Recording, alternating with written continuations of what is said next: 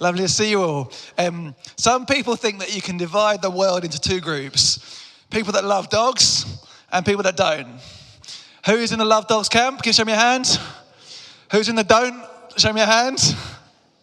you could raise it, have a bit, a bit, more pride in that. We, we joyfully don't love dogs. Um, I, uh, my, wife, Kath, she, she's from South Africa, and her family have always had dogs. And when I got to know her, they had two dogs. One of them was this tiny little thing called Skippy. He, it's not a kangaroo, he's a dog. And he's a, um, he's a, we think he's a mix between a Chihuahua and a Jack Russell tiny little thing. sort of looked like, you know, on Super Mario Brothers, those bullets that fly towards you. He basically looked like a bullet with legs. That was that was Skippy. And um, poor old Skippy, he, he, was a rescue dog, so he didn't have a great start in life. Um, people were horrible to him, and we think he was probably made to fight other dogs. It's very sad. But then um, he was adopted into this lovely household that loved him and gave him what he needed. And um, he was a happy little dog, but um, even after 10 years of being in this lovely home, this lovely household, after 10 years, he would still, if ever he saw another dog, he didn't matter how big they were, how friendly they were, he would attack them. Whoever this dog was, there was this aggression that was left over from, from when he wasn't safe as a, as a small dog. And similarly, whenever they gave him a treat, you know what Skippy would do? He would take it and go and bury it somewhere in the garden because we think when he was a, a, a tiny dog, he didn't have him stuff. There, was, there wasn't a lot of stuff, so he would hide it. And, and, and it was a funny thing because he'd been with this lovely home, and these people love their dogs, unlike me. But for, for, for a lot, I quite like hot dogs. But he'd been, um, he'd been with this family for 10 years, but still the old stuff crept in, still the old patterns, still the old way of doing life. Now, um, I've been a Christian for like 100 years, and um, we used to sing this song in my church growing up. I am a new creation. Who's with me? No more in. the three of us, brilliant. It's a song about, about how how we're made new because of Jesus. And it's the good news of the gospel that when we accept Jesus, the old has gone, the new has come. Paul writes that we were dead in our sin, now we're alive in Christ. We were far from God, but now we can boldly approach Him. It's wonderful news. We get a new start when we follow Jesus. We're completely forgiven, completely made new. So then, why does some of the old stuff creep in? Why does some of the stuff from our families, the stuff we've grown up in, the stuff people have been doing for generations, why does that still have an impact on our lives? Now, I, I want to race you through. Um, through a, a, couple of generations in the Old Testament and um, have a look at some of the patterns of their lives and, and have a think about, about how that might reflect on us. So if you've got a Bible, it'll be on the screen, but jump to me, Genesis chapter 12. We're going to jump a few places in Genesis um, in the next few minutes to make my point. So Genesis 12, Abraham. So Abraham is an amazing guy. He was, he was the sort of the start of God's people. God said to Abraham, I'm going to use you to make my people. I'm going to take you to a new place. And in many ways, Abraham was amazing. But this great guy, he had a few, a few funny bits about him. So read, read with me in uh, Genesis 12 from verse 11. It says, When he was about to enter Egypt, he said to Sarai, his wife, I know that you are a woman, beautiful in appearance. That's a great start. If you're dating someone, if you've got a wife, you should use the first half of that, definitely. I know that you're a woman beautiful in appearance. Then it gets strange. And when the Egyptians see you, they will say, This is his wife. Then they will kill me, but they will let you live. Say that you are my sister, so it may go well with me because of you, and that my life may be spared for your sake. It's not great, is it? Like, you, you can't go looking back 2,000, a few thousand years ago with our standards expecting to, be, to think like us. But this isn't healthy, is it? It's not a nice situation. This isn't a good marriage. These guys haven't done Nicky and Sila's marriage course. They, um, there's some stuff going on here. Jump with me again, um, Genesis chapter 20. Same couple. Um, Sarah, Sarai's name is now changed to Sarah, but you can find out about that another time. So, Genesis 20, verse 1. From there, Abraham journeyed towards the territory of the Negeb and lived between Kadesh and Shur, and he sojourned in Gerar. And Abraham said of Sarah, his wife, She is my sister. And Abimelech, king of Gerar, sent and took Sarah. Not great, is it? So, two examples of Abraham, despite being in many ways a brilliant, brilliant guy, someone that, that, that, that we celebrate, who followed God with faith, he had these areas of, of sin, this selfishness, this deception. So jump with me then to um, Genesis chapter 26. Eventually, him and Sarah, she sticks with him, can you believe it? Him and Sarah, they have a son. And um, he grows up. And Genesis chapter 26, from verse 7, this is now Isaac. It says, When the men of the place asked him, so Abraham's son Isaac, about his wife, he said, She is my sister. For he feared to say, My wife, thinking, lest the men of this place should kill me because of Rebekah, because she was attractive in appearance. You see, Isaac does the exact same messed up stuff that his dad did. And I don't know, I mean, this is something that, that, that you often see growing up. You find yourself even saying the same phrases that your parents say. Some of them are wonderful phrases, some of them, not so much like this stuff. And you see the generational patterns. You see how people are shaped by their parents, shaped by the people they grew up around, shaped, shaped by their past. And I mean, so he goes on. Um, Isaac has, um, has two sons, uh, Jacob and Esau. And um, his, his son Jacob is the favorite son of his wife. And so she, she and, and Jacob deceive Isaac into giving Jacob his brother's blessing. You read about that. And it's, um, you see again, deception, bizarre family relations, not connected. You see these patterns um, in, in, in this Old Testament story jumps on to, um, so we've had Abraham, we've had Isaac, now then Jacob. Next generation, Jacob's sons, Jacob, Jacob and sons. It's those guys from the musical. And, um, and Joseph is one of them. And Joseph, if you haven't seen the musical, he is um, Jacob's favorite son. So just like Jacob was a favorite son, Jacob has a favorite son. You once again see these strange patterns repeated. And his, he loved his son so much, he gave him this wonderful coat. And his brothers were miffed about this to the point where his brothers decided to, they were going to kill him, but they thought, no, instead of killing him, we're going to sell him. We're going to sell him to these Egyptians. Now, I got two brothers. We get on quite well these days. But as a youngster, I mean, one time I accidentally broke my brother's nose. One time my other brother accidentally broke my little finger but they never tried to sell me. I mean, this is, this is not good, is it? This is not healthy. This is not good family life. It's deception, it's anger, it's favoritism, it's bizarre family relations. And then we'll read a little bit about what they do once they've, once they've sold him. It says in Genesis 37 Then they took Joseph's robe and slaughtered a goat and dipped the robe in the blood. And then they sent, the robe, robe of many colors and brought it to their father and said, This is what we have found. Please identify whether it's your son's robe or not.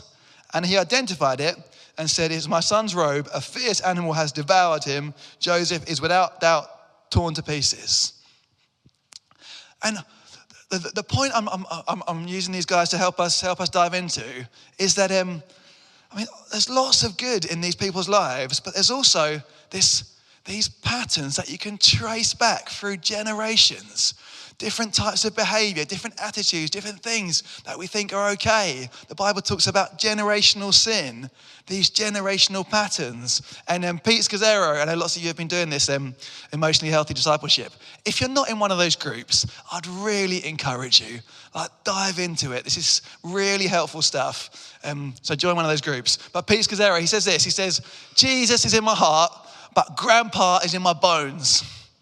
And it's the idea that even with Jesus, we need to bring to him some of the stuff from our family. And my talk this evening is called Bring the Whole Lot. Bring the whole lot. Turn to the person next to you and say, Bring the whole lot. Bring the whole lot. You see, whether we like it or not, we are shaped in some way, lots of good ways. Lots of your good characteristics come from your parents or the people you grew up with but also some of the patterns that aren't so helpful, some of the unhealthy things, some of the sin also comes. And, and also the earthquake events that shape you when um, something significant happens. And um, what we want to do really is we want to be willing to wrestle with the implications of our past, not bury them or minimalize them. And this isn't to say I'm a victim here. You're not a victim. You've got choice in this. And this isn't to say our parents are so terrible um, you might have had bad, bad parents, but lots of our parents were doing their best job, but they didn't know any better either. But it's actually saying, God, I want to bring you the whole lot. This is who I am. This is Joel. I'm shaped by all this kind of stuff. And in my desire to follow Jesus, I want you to help me with the whole package, with the whole lot, with, with the stuff I'm being passed on, the stuff that, that just kind of happens. So I was doing something, um, uh, sort of thinking this through. I, I, I, drew a little genogram. It's like a f- sort of family tree going back a few generations, but then just having a look at what were some of the, what were some of the attributes of my uncles and my grandparents. What were some of the, the patterns that we saw in family life? What are some of the things that, that, that, that you, you, you see going through the generations? And there was some great stuff there, but also there was some, some interesting stuff. Um, it turns out all the, um, all the men on my dad's side tend to die quite young. Never met a granddad. My dad died when I was 49. No, when I was 49. When he was 49, um, my uncle died. So, um, so um, make the most of me while you got me. but um, that was a bit morbid, wasn't it? It was just a joke, guys, just a joke. Um, I need to keep running or something. Um, but pull it back, pull it back. And um, but there was other stuff. So, so there's a stubborn streak in my family. My granddad was a very stubborn man. When my dad was 16, they had a falling out, so my dad left home. It's stubbornness. My dad was exactly the same, stubborn as anything. And for a season of his life, he, he, wasn't, he, he wasn't living with us, he wasn't doing church and faith, and, and the Holy Spirit wasn't changing him. And during that time, he was very stubborn a couple of my, so my dad was one of seven, so I've got a whole bunch of um, aunties and uncles, and um, they're amazing people. They've achieved some great things, some of them, but um, for a few of them, there's this stubborn streak, and I see it in me. And in fact, I, see it in, in, one of my boys. We've got two little boys, and, um, and, and one of them we see that. And so when I'm trying to be shaped by this Holy Spirit, I'm bringing that to the party as well. That that's something that's, that's in my family. That's something that I've got to bring to God to be transformed. Um, what else have we got in my, in, in my family? My, my dad, so I've got a lot of cousins when you got when my dad was one of seven. But um, and there's actually we love being when we are together, and they're great people. But um, we're not close. We're not friends because because my dad wasn't great friends with his brothers and sisters for a while, and so there's these distant family relations, and I want to I want to change that. And uh, and then and then my dad, I say one of seven. My mum normal sized family, just, just two of them. And, um, and so bet- between their marriages, there's eight marriages across the generation. Five of them en- ended in divorce. And um, my dad left for a little while. They were actually were reunited. But you've got six out of eight marriages there that, um, that face real challenge. So when I'm looking at my genogram, the sort of what, what, I'm, what I'm grabbing hold of. Okay, well, so my wife and I, Kath, have been married just over 13 years, and you know, we're running for 50. We want to celebrate our golden wedding anniversary and keep going. But um, I bring to that, okay, if we're going to do this, we're going to need to keep working at it. We're going to need to bring this before Jesus and say, Will you help us with this? And so I wonder, as I'm sort of using myself as an example, what some of the things are in your story. And I'd encourage you to do a bit of scratching around, actually. What are some of the things you see in your parents, if, if, if, if, you know your parents and, and, and the next generation? What are some of the patterns that we just need to bring to God? You know, um, some families don't do conflict. Like, if you, they don't know how to settle, settle a disagreement. And so, um, and so that, that, that brings, brings a break every single time. But I wonder if even some of you lovely people are in St. Nicholas Church because you're not good at conflict. You fell out of your last church, so you came here. And I'm not saying that out of a word of judgment at all, but I'm saying let's start to own these things.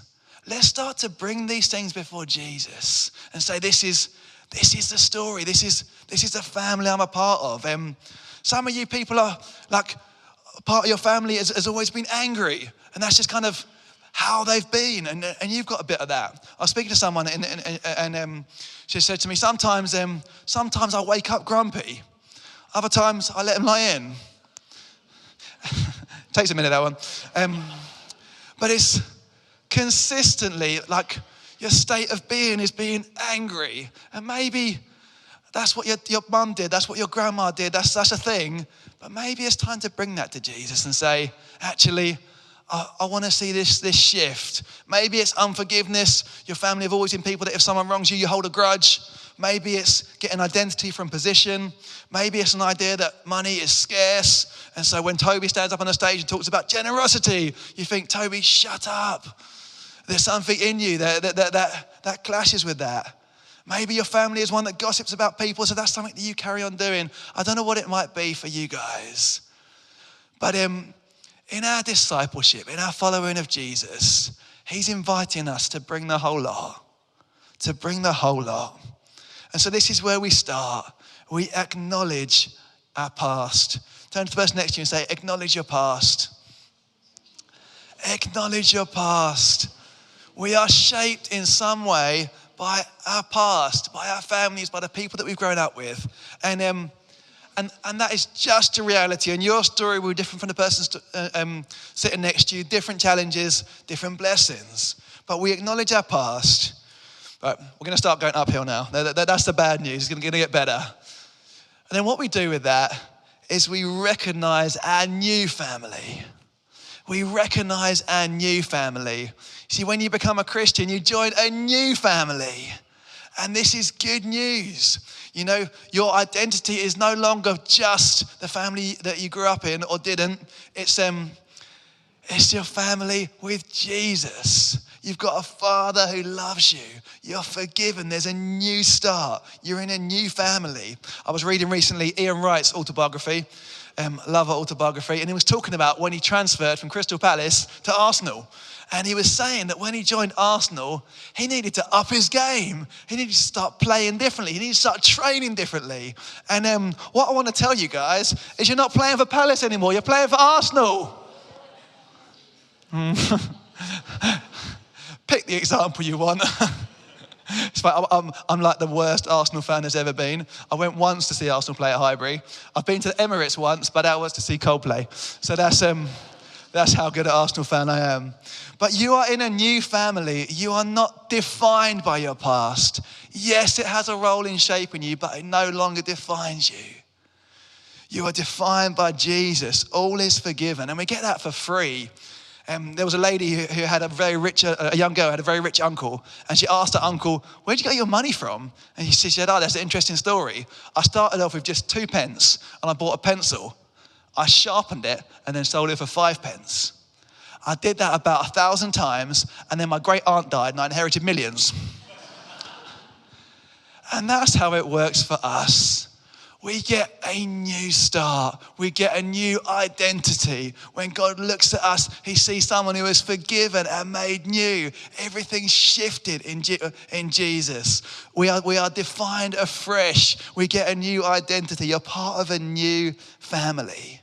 And we need to recognize that. But then, having acknowledged our past and recognized our new family, we then need to do the work with Jesus. And in this talk today, I'm afraid I can't give you a quick fix because it's not quick fix stuff. But it's actually about us saying, I'm going to bring the whole lot before God. I'm going to bring the whole lot in, in, in, my discipleship. I'm going to bring the whole lot in how I follow Jesus. And Jesus, will you help me with this? I'm not going to bury it, I'm going to bring it and do the work. Because we can actually flip things around. Um, Genesis 50, Joseph. Remember Joseph? He was thrown in, he was sold to be a slave by his brothers. And then um, he, he, he, was a slave in Egypt for one of the officials' families. Then he was acu- accused falsely of, of, sexual assault. He was thrown into prison again. But then, even in prison, he, he, um, he didn't get bitter. But he, um, God overnight took him from being in prison to being the number two, the um, second in command for the whole of Egypt. To the point where his own brothers, those, those 11 who'd thrown him in the pit, they came, to, um, they came to him to try and get some food. And after a bit of tomfoolery, you can read about it yourself, Joseph says this. It says in Genesis 50, but Joseph said to them, to his, his 11 brothers, Do not be afraid. Am I in the place of God? I, am I going to judge you guys? Am I going to get vengeance? Am I going to get my own back?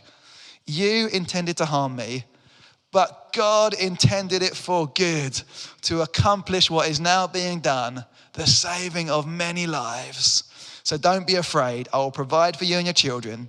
And he reassured them and spoke kindly to them. You see, that cycle of these bizarre family relationships, of the selfishness, of, of the deceit, Joseph flipped it round and said, actually, we're going to have a new pattern from now on. We're going to have a new cycle. We're going to have a new way of doing things. What you intended um, to harm me, God used it for good. And God can take all of this stuff all of these extra challenges that you and I face, all of this shadow stuff that exists because of our upbringing, because of our past, because of the generations before us, and God can use it for glory. God can make it into a beautiful story of hope. So I wonder what He's calling you to do, to do some work. It's that prayer. God, in this area of stubbornness or unforgiveness or, or unfaithfulness, God, would you help me? It's getting down on our knees again and again and saying, God, will you change my thinking in this way? It's about accountability. Who are you going to journey with on this? Who are you going to who, are you going to share some of this stuff with and say, "Will you pray for me as I pray for you? Will you ask me about this as I ask you? Will you turn up your connection to say we're going to do this together?" If you're not in one of the small groups here, here at St. Nick's and this is your church, I'll encourage you, turn up your connection. If we're going to do the work, if we're going to allow the Lord to grow us into the people He's made us to be, to push through some of this stuff, we're going to need to turn up our connection and do it together. We're going to give it to the Lord. And maybe you want to start journaling some of this stuff, saying, God, would you come and meet me in this? How is He calling you to do the work, to give God a chance? Because um, it's, it's quite a sort of heavy going one today. And normally I like to give happy, joyful messages, but there is huge joy at the end of this. If we actually let God into our stuff, if we actually deal with it with Him, if we actually grow past it and don't repeat the patterns of everyone else before, then there is huge joy there is huge peace. This church, you've got an amazing vision to play your part in the evangelization of the nation, the revitalization of the church, the transformation of society. Love it. We love it, don't we? That's what we're going for. But if we're going to transform society, we need to start with us, don't we? And D.L. Moody, he was a um, revivalist. He, um, who led thousands and thousands of people to faith in Jesus. He was asked, um, How do you go about starting a revival? And D.L. Moody said this He said, What I do is I go home and I draw a circle around me in chalk. And I pray to God, Would you start a revival within this circle? You know, we long for God to transform Bristol, and that's brilliant, and we're running after that with everything. But it's got to start with Him allowing Him to, tra- to transform me, to transform each one of us, to bring the whole lot and see what God can do with it. I want to give you one story of hope, and then I'm going to bring in, into land. So um, I mentioned a little bit about my dad, um, and then my dad died in um, 2000, so 22 years ago, and I was a teenager. And um, that's one of those earthquake events, and you will have had similar earthquake events, I'm sure, that have shaken you and shaped you. But um, I was at a conference um, just, just a few years ago, just before we, we planted Pattern Church, and um, someone called me out in the conference. He said, Oh, you, the guy who's going to Swindon, I feel like God has given you a revelation of who He is as Father. I feel like you have a particular grace that you know and understand God as Father. And I thought about that and I thought, you know what, actually, he was right. That, yes, that earthquake moment of my dad's death had a shaping, shaping impact, but actually, I know God as Father. I know that He's with me. I've never doubted His love. I've never struggled to know who He is as Father because um, because the earthquake event, yes, it shaped me, but it didn't define me. I'm defined by my new family and doing the work with Jesus. Imagine if we didn't dim, deny or minimize the impact of our past and, and how our upbringing shaped us, but we acknowledged it. We brought the whole lot to Jesus. Imagine if we realized we were defined by our new identity. Imagine if we did the work and along with others, we broke the power of the past. Imagine the freedom. Imagine the life. Imagine the wholeness that we would experience and you guys would bring to Bristol. That we imagine the wholeness and life we see in our lives, in this church, and in this city. In Jesus' name, amen.